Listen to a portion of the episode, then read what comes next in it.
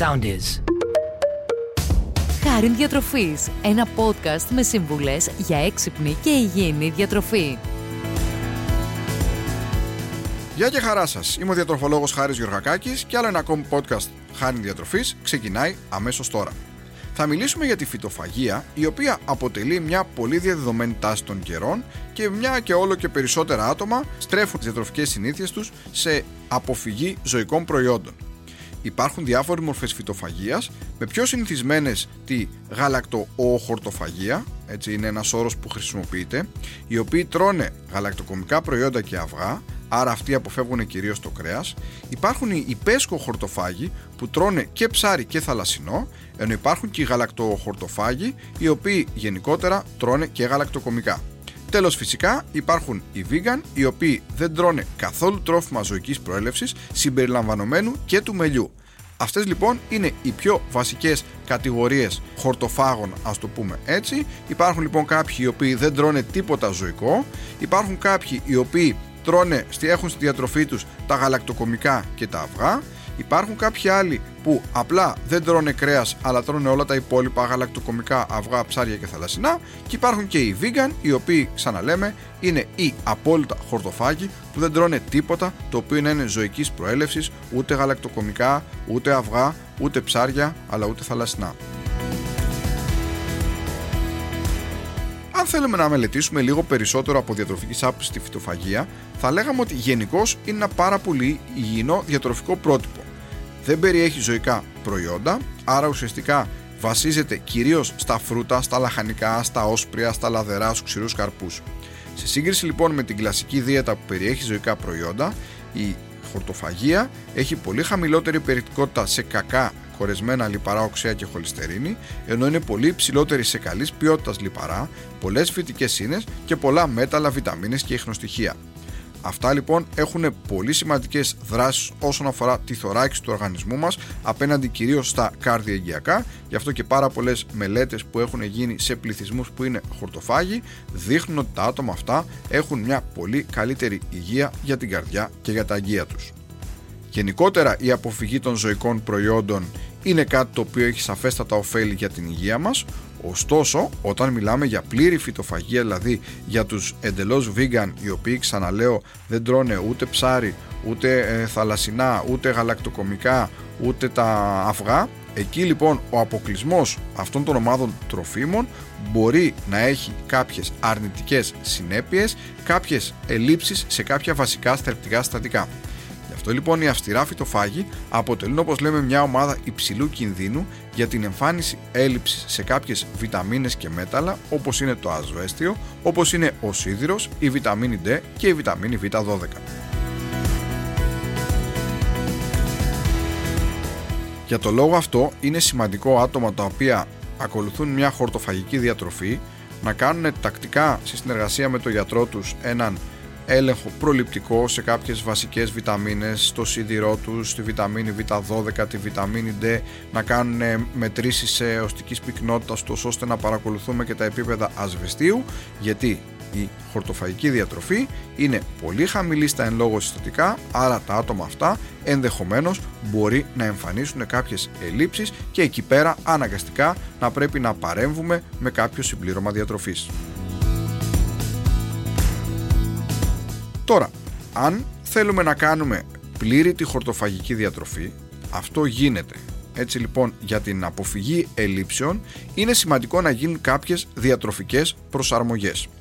Αν πάρουμε ένα-ένα τα βασικά στατικά τα οποία μπορεί να λείψουμε, να λείψουν σε μια διατροφή τέτοιου τύπου, θα ξεκινούσαμε από το ασβέστιο. Επειδή λοιπόν τα άτομα αυτά δεν τρώνε γαλακτοκομικά, γάλα, τυρί, γιαούρτι που αποτελούν τις βασικές πηγές ασβεστίου στη διατροφή τους, είναι σημαντικό να εντάξουμε στη διατροφή ενός χορτοφάγου τρόφιμα φυτικής προέλευσης τα οποία περιέχουν ασβέστιο. Τέτοιες επιλογές θα μπορούσαν να είναι το σουσάμι, θα μπορούσαν να είναι το ταχίνι, θα μπορούσαν να είναι τα όσπρια, θα μπορούσαν να είναι διάφορα προϊόντα τα οποία είναι εμπλουτισμένα σε ασβέστιο όπως για παράδειγμα τα διάφορα υποκατάστατα γάλακτος άρα βάζουμε αυτά τα τρόφιμα στη διατροφή τους ούτως ώστε να μπορέσουμε να αναπληρώσουμε όσο μπορούμε το ασβέστιο που δεν παίρνουν από τα γαλακτοκομικά προϊόντα. Μια πολύ σημαντική βιταμίνη που επίσης μπορεί να λείψει είναι η βιταμίνη D, η οποία βιταμίνη D γενικώς τα τελευταία χρόνια φαίνεται ότι υπάρχει μεγάλη συχνότητα έλλειψης στον πληθυσμό. Άρα λοιπόν, αν λάβουμε υπόψη ότι ένας φυτοφάγος δεν τρώει γαλακτοκομικά, τότε αυτό που συστήνουμε είναι επαρκή έκθεση στον ήλιο, γιατί η βιταμίνη D αποτελεί μια βιταμίνη το 75% το οποίο, το, της οποίας το συνθέτει το σώμα μας όταν εκτίθεται στον ήλιο, άρα λοιπόν σε άτομα τα οποία είναι χορτοφάγα λέμε να κινούνται περισσότερο στον ήλιο, ενώ υπάρχουν και κάποια εμπλουτισμένα τρόφιμα όπως για παράδειγμα εμπλουτισμένα δημητριακά, τα οποία μπορεί να περιέχουν βιταμίνη D. Εδώ όμως ειδικά θα λέγαμε ότι είναι σημαντικό τα άτομα αυτά να παρακολουθούν τα επίπεδα βιταμίνης D σε τακτική βάση, ούτως ώστε κάποιες φορές, αν χρειαστεί και δούμε ότι είναι χαμηλά, να μιλήσουμε με τον γιατρό τους και εκεί πέρα να μπορέσουμε να δώσουμε και κάποιο συμπλήρωμα διατροφής. Σίδηρος αποτελεί ένα από τα πιο σημαντικά συστατικά των τροφών, είναι απαραίτητος για να έχουμε ενέργεια και άτομα τα οποία αποφεύγουν τα ζωικά προϊόντα δυστυχώς θέτουν υποψηφιότητα για να έχουν χαμηλά επίπεδα σιδήρου γιατί ο σίδηρος βρίσκεται κυρίως σε τρόφιμα ζωικής προέλευσης όπως είναι το μοσχάρι, όπως είναι το κοτόπουλο, όπως είναι το σηκώτη. Άρα λοιπόν για κάποιον ο οποίος δεν τρώει ζωικά προϊόντα, δεν τρώει κρέας, είναι σημαντικό να εντάξουμε κάποιες εναλλακτικές πηγές σιδήρου στη διατροφή τους, όπως για παράδειγμα τα όσπρια, όπως για παράδειγμα πράσινα φυλλώδη λαχανικά όπως είναι το μπρόκολο, όπως είναι το σπανάκι, ξηρή καρπή, αποξηραμένα φρούτα όπως είναι τα βερίκοκα, τα οποία περιέχουν λίγο περισσότερο ποσό σιδήρου. Τώρα, είναι σημαντικό τα τρόφιμα αυτά, όπως για παράδειγμα τα όσπρια, να καταναλώνονται σε συνδυασμό με κάποια πηγή βιταμίνης C γιατί φαίνεται ότι η βιταμίνη C βοηθάει την καλύτερη απορρόφηση του σιδήρου. Αν λοιπόν κάποιος για παράδειγμα έχει ένα πιάτο φακές ως βασικό γεύμα ωραία εκεί θα μπορούσε να βάλει αρκετό λεμόνι ή θα μπορούσε να συνοδεύει με ένα ποτήρι φυσικό χυμό πορτοκάλι για παράδειγμα ούτως ώστε να μπορέσει να αυξήσει την απορρόφηση του σιδήρου. Ωστόσο, ξαναλέμε ότι η απορρόφηση είναι σίγουρα μικρότερη σε σχέση με ζωικές πηγές σιδήρου όπως είναι το κρέας. Τώρα, αν το άτομο δεν είναι εντελώς vegan και καταναλώνει θαλασσινά, τότε τα θαλασσινά αποτελεί μια εξαιρετική πηγή σιδήρου και μπορεί κάποιος ο οποίος ακολουθεί ένα χορτοφαγικό διαιτολόγιο αλλά έχει τα θαλασσινά 2-3 φορές την εβδομάδα στη διατροφή του να καλύψει σε σημαντικό βαθμό την όποια έλλειψη σε σίδηρο.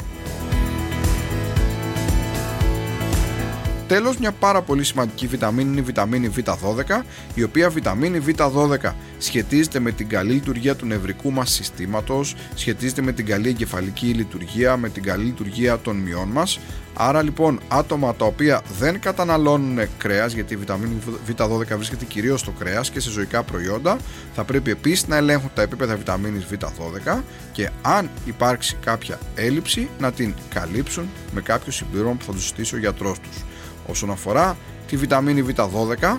πηγές μη ζωικές είναι τα διάφορα δημητριακά τα οποία είναι συνήθως εμπλουτισμένα ενώ για όσους τρώνε θαλασσινά επίσης τα θαλασσινά αποτελούν μια εξαιρετική πηγή βιταμίνης Β12. Άρα, για να γίνουμε πιο πρακτικοί, εντάξτε στο φυτοφαγικό διαιτολόγιο τρόφιμα τα οποία έχουν πρωτεΐνη υψηλής βιολογικής αξίας η οποία μοιάζει λίγο με του κρέατος και τέτοια είναι τα όσπρια, η ξηρή καρπή, τα θαλασσινά και τα μανιτάρια. Εδώ μάλιστα θα πούμε ότι όταν κάποιος συνδυάζει τα τρόφιμα αυτά με ρύζι, για παράδειγμα ένα παραδοσιακό φακόριζο, έχει ακόμη καλύτερο και πιο πλήρες θρεπτικό αποτέλεσμα. Βάλτε τα θαλασσινά τουλάχιστον 2-3 φορές την εβδομάδα στη διατροφή σας, καθώς είπαμε ότι αποτελούν εξαιρετικές πηγές σιδήρου και βιταμίνης Β12. Εντάξτε εναλλακτικές πηγές ασβεστίου στην καθημερινή σας διατροφή, όπως είναι τα διάφορα υποκατάστατα γάλακτος, γάλα αμυγδάλου, σόγια, ρυζιού, τα οποία είναι συνήθως εμπλουτισμένα, ξηρούς καρπούς όπως το σουσάμι, προϊόντα σουσαμιού όπως το ταχίνι, πράσινα φυλλώδη λαχανικά όπως το σπανάκι και το μπρόκολο. Φτιάξτε γεύματα τα οποία είναι πλήρη, όπως για παράδειγμα συνδυασμούς θαλασσινών με λαχανικά, όπως σουπιές με σπανάκι ή γεύματα όπως χταπόδι με μακαρονάκι, ένα ριζότο με θαλασσινά ή σαλάτες πράσινες με ψητά ή βραστά λαχανικά, σε οποίες μπορεί να βάλετε μέσα και σουσάμι. Συνδυάστε όπως είπαμε τα όσπρια με το ρύζι, όπως για παράδειγμα ένα φακόριζο ή ένα ρεβιθόριζο και προσπαθήστε να έχετε πλήρη και θρεπτικά σνακ όπως ξηρούς καρπούς, αμύγδαλα, παστέλι, ένα κουλούρι Θεσσαλονίκης το οποίο έχει σουσάμι που ξαναλέμε είναι μια πολύ καλή έτσι, πηγή θρεπτικών συστατικών για άτομα τα οποία δεν τρώνε ζωικά προϊόντα, ενώ μια καλή περίπτωση είναι τα αποξηραμένα φρούτα όπως τα σίκα και τα βερίκοκα, τα οποία επίσης μπορούν να βοηθήσουν. Γενικότερα αυτό που θα λέγαμε βέβαια είναι ότι τα τελευταία χρόνια υπάρχει επειδή ακριβώς το κίνημα, ας το πούμε έτσι, του βιγκανισμού είναι πάρα πολύ διαδεδομένο. Υπάρχει μια μεγάλη ποικιλία διαθέσιμων προϊόντων για την υποστήριξη των θρεπτικών απαιτήσεων άτομο, ατόμων που είναι χορτοφάγοι ή vegan. Για παράδειγμα έχουμε τα υποκατάστατα γάλακτος, εμπλουτισμένα τρόφιμα, διάφορα αλήματα ξηρών καρπών όπως είναι το βούτυρο αμυγδάλου, έτσι, φουντουκιού που είναι αρκετά έτσι, θρεπτικά καθώς φυσικά υπάρχουν και ειδικά συμπληρώματα. Οι εναλλακτικές λοιπόν για το κρέας είναι πολλές, άρα άτομα τα οποία ακολουθούν μια χορτοφαγική διατροφή έχουν πλέον πολύ περισσότερες επιλογές, έχουν έτσι αρκετά τρόφιμα τα οποία μπορούν να βρουν ακόμη και σε καταστήματα με βιολογικά ή ειδικά καταστήματα που είναι για χορτοφάγους. Ο κατάλογος γενικώς των τροφίμων που πλέον ε, διατίθεται για άτομα τα οποία δεν τρώνε κρέας είναι αρκετά μεγάλος και σαφέστα μεγαλύτερος σε σχέση με το παρελθόν. Άρα λοιπόν,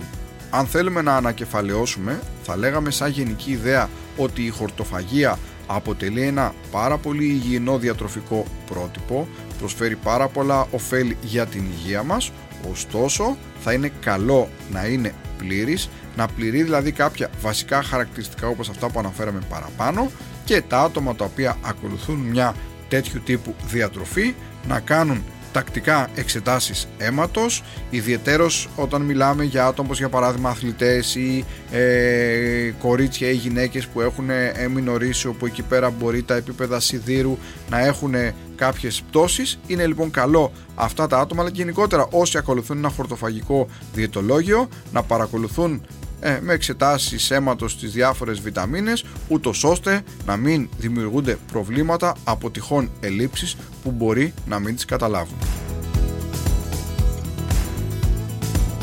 Αυτά λοιπόν, άλλο ένα podcast χάρη διατροφής έφτασε στο τέλος του, μιλήσαμε για την χορτοφαγία και μέχρι το επόμενο podcast σας εύχομαι να είστε πάντα καλά και να προσέχετε την υγεία σας. Ακολουθήστε μας στο Soundees, στο Spotify, στο Apple Podcasts και στο Google Podcasts.